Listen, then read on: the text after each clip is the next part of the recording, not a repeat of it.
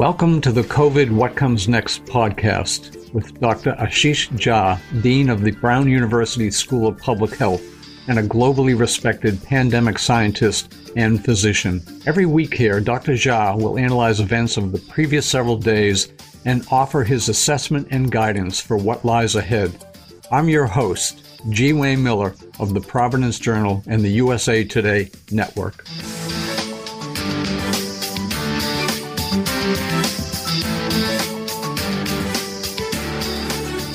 Good morning, Ashish. How are you today? Good morning, Wayne. I'm well. How are you? I'm fine, thank you. We have a lot to get into today, uh, so let's get right to it. The World Health Organization, which is very concerned, as is pretty much everyone, about the Delta variant, recently repeated longstanding guidance that all people vaccinated or not should wear masks. And there are parts of the US, including Los Angeles County, where authorities have said, at least indoors, vaccinated or not, you should wear masks. But the CDC doesn't agree. Can you cut through this confusion or conflicting signals yeah. we're getting from a lot of different people? Yeah, so a lot of a lot of supposedly, and they are a lot of smart people giving you what feels like contradictory advice. So here is how I think about it. So first of all, WHO is looking at the whole world, a largely unvaccinated world, and saying in a unvaccinated world, world with a lot of delta spreading around, uh, people should be wearing masks indoors. And I understand that perspective, and I, you know, I, I largely agree with it. Uh, CDC, what I think what they're really trying to do is say to people, these decisions should be made locally. And that's my view as well. So I'll tell you how I have thought about this. I, as you know, uh, live in Massachusetts, work in Rhode Island, uh, and both of these states have very, very high levels of vaccinations. So, of course, I am personally vaccinated, but most people around me are also vaccinated. In that context, and and and infection numbers are low in that context where most people are vaccinated, infection numbers are low, I don't think I need to be wearing a mask indoors. I don't think you need to be wearing a mask indoors, Wayne. I think if you're hanging around vaccinated people in a low infection community, you're fine. The problem becomes if you're in a community, let's say you're in Southwest Missouri right now, which is seeing a horrible outbreak, and vaccination rates are low. Even if you're vaccinated, if you're indoors, I'd wear a mask. Now, some people say, well, well, why? Like, if you're protected, why? And I'll tell you why. Um, because you're protected, you're protected against severe illness, and you're protected against getting infected at all, but it's not 100% protection. And if you're in a community and an environment where you're getting a lot of exposure, you're more likely to have a breakthrough infection. And I don't want a breakthrough infection. And so my take is wearing a mask indoors is not that hard. And in a community with low vaccination rates and high infection rates, I'd wear one. Uh, but in communities like Massachusetts and Rhode Island, I wouldn't worry about it. So, if you're fully vaccinated, you're in one of these scenarios where people aren't wearing a mask and you don't, can you get infected but have no symptoms, but therefore be a carrier? We've gotten into this before, and I don't exactly remember what your answer was. Among vax, if you're vaccinated, can you be a carrier? Yes. Yeah, I mean, so there are vaccinated people who you can find a little virus in their nose. And the question is, are they truly infected? And the real question is, are they going to spread it to others?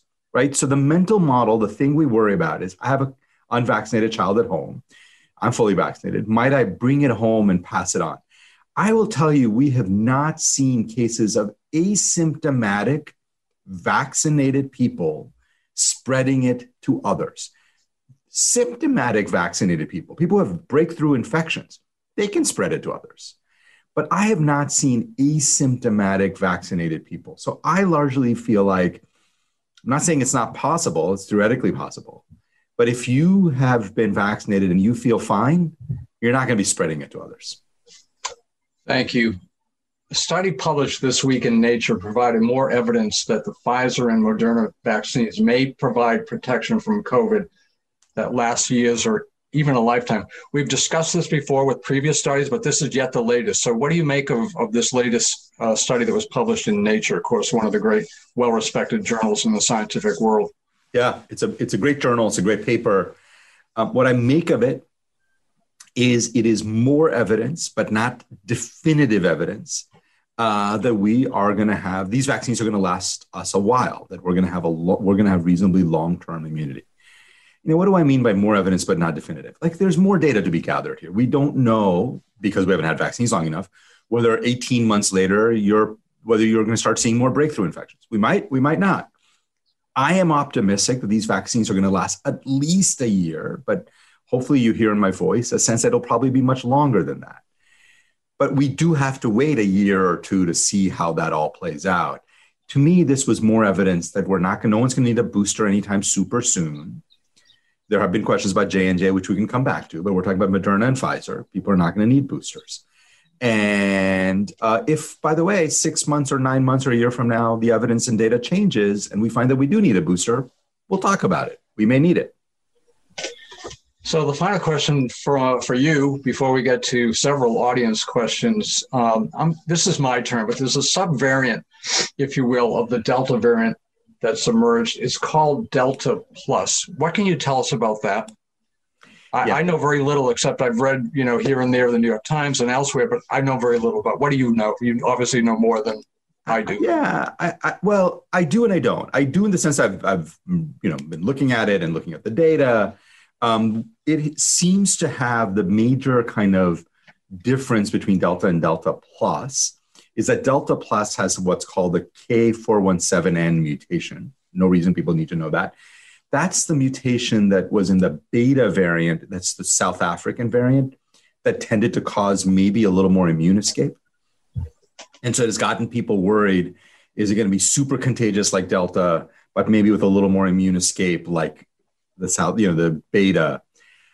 I guess what I would say to people, uh, and I just did a long um, conversation about this with people in India because that's where it was first identified and is really spreading.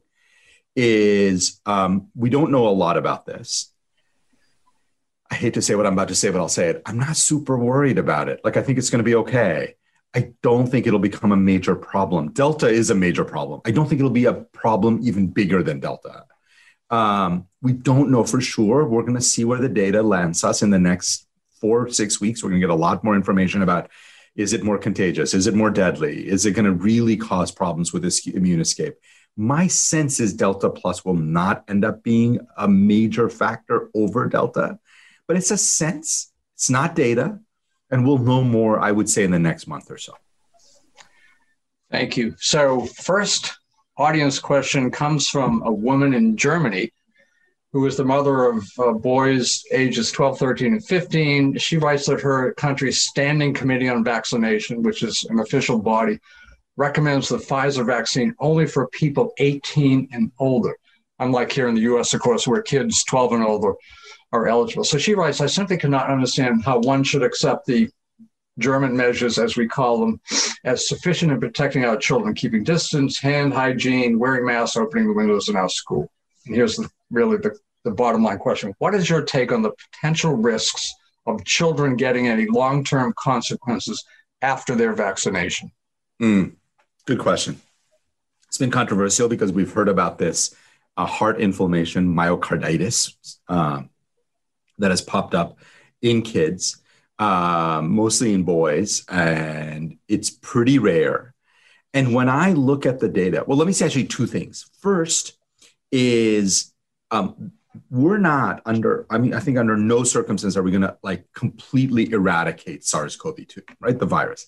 It's going to become endemic, it'll be around. People will get exposed to it every once in a while.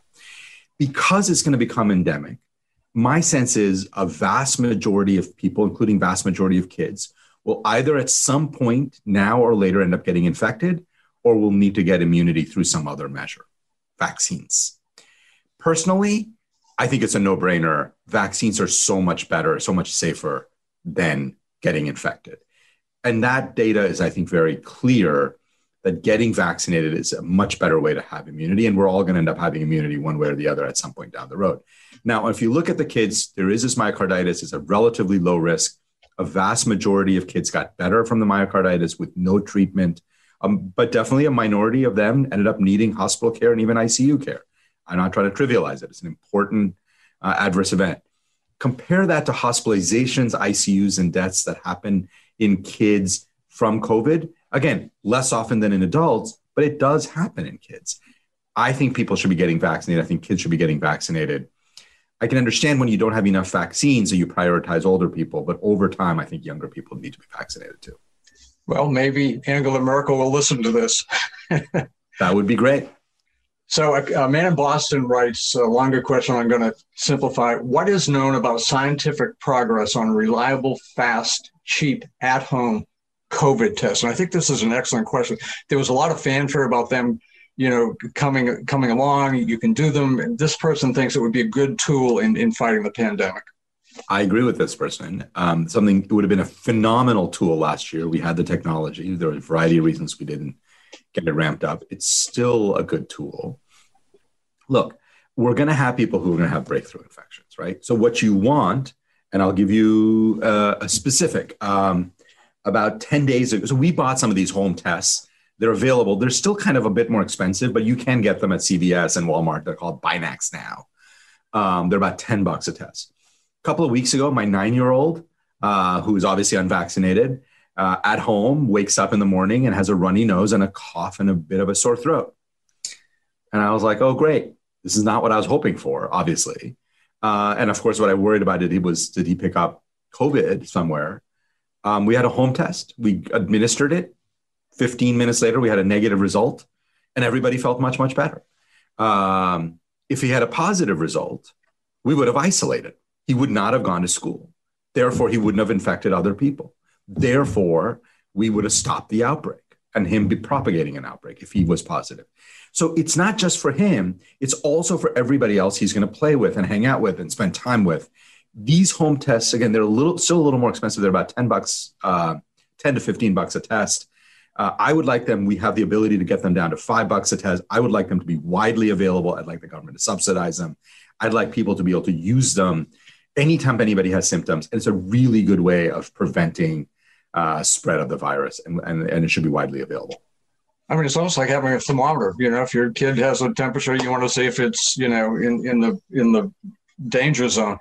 And they're reliable. These tests, the home tests are reliable. Okay, they're, well, they're, they're quite reliable. Look, they're going to miss some very, very mild uh, disease that may not actually spread. What I always say is, if you are in the phase of the disease where you're going to be spreading it to other people, the, the test will pick it up.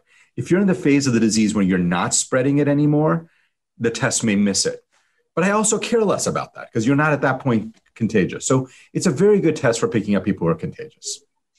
So a psychotherapist from the state of Wisconsin is worried about the possible, or concerned about the possibility of experiencing long COVID, of course, which is not a, a condition you want to get.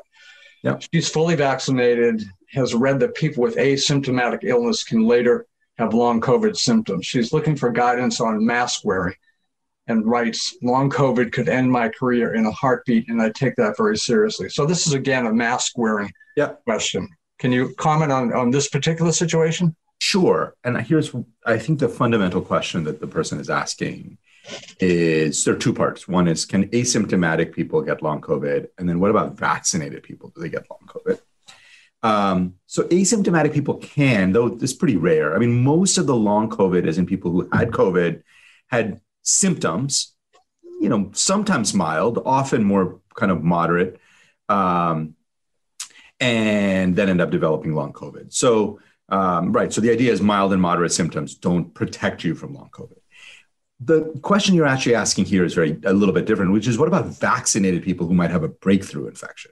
or vaccinated people who might have asymptomatic, become asymptomatic carriers.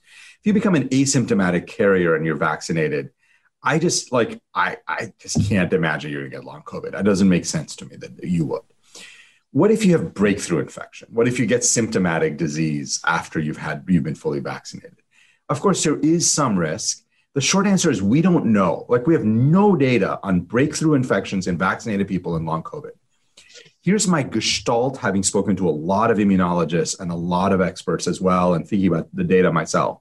My sense is if you're fully vaccinated and have breakthrough infection, you're probably not likely to get long COVID because you have a pretty robust immune system and that's going to manage it in a very specific way. So I again, I don't want to be cavalier about this, but my gestalt is if you're fully vaccinated, protect yourself, try to avoid getting having breakthrough infections. Don't hang out with people who are hacking up and you know sick, but you probably are not at high risk of getting long COVID. Not zero, but probably at very very low risk.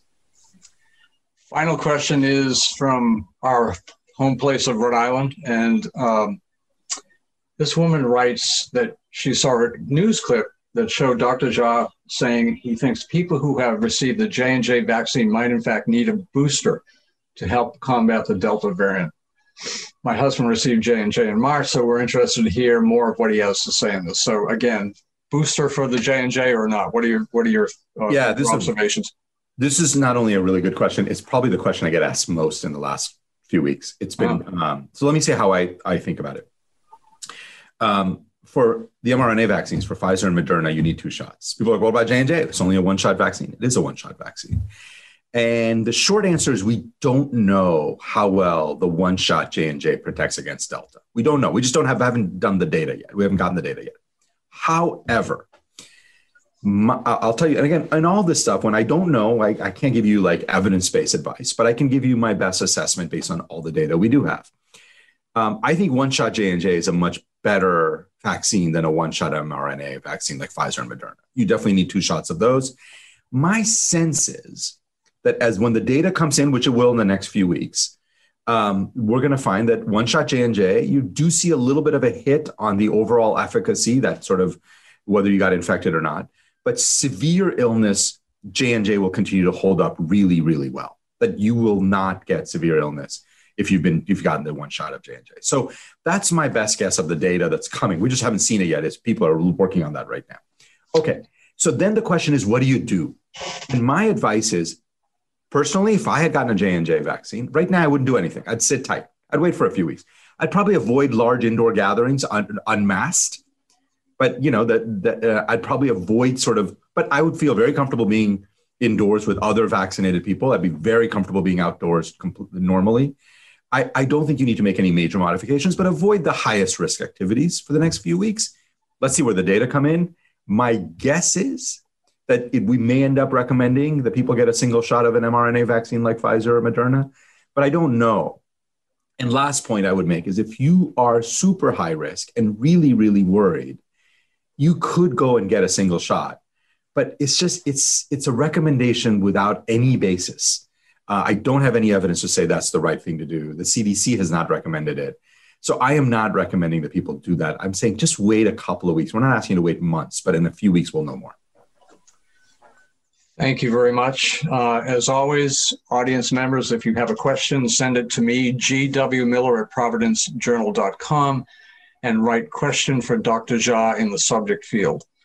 We'll be talking again in the next couple of weeks have a good uh, good day and a good couple of weeks. Ashish, thank you again. Thank you, Wayne, and, and have a great 4th of July. And by the way, if you remember, back in December, I had said that I was going to host a, I felt like we were going to be at a point where we are going to be able to host a barbecue on 4th of July. So I'm having some friends and family over for a, a barbecue on 4th of July because it's a way to mark the fact that we really have, despite all these challenges, made massive progress on the pandemic. And so uh, that's going to be fun. And I hope you have a great fourth. And I look forward to catching up soon thereafter. Thanks. And we won't use your address so because you'll have a million people showing up who listen to this podcast. Have a great right, one. We'll talk soon. Bye bye. Take care.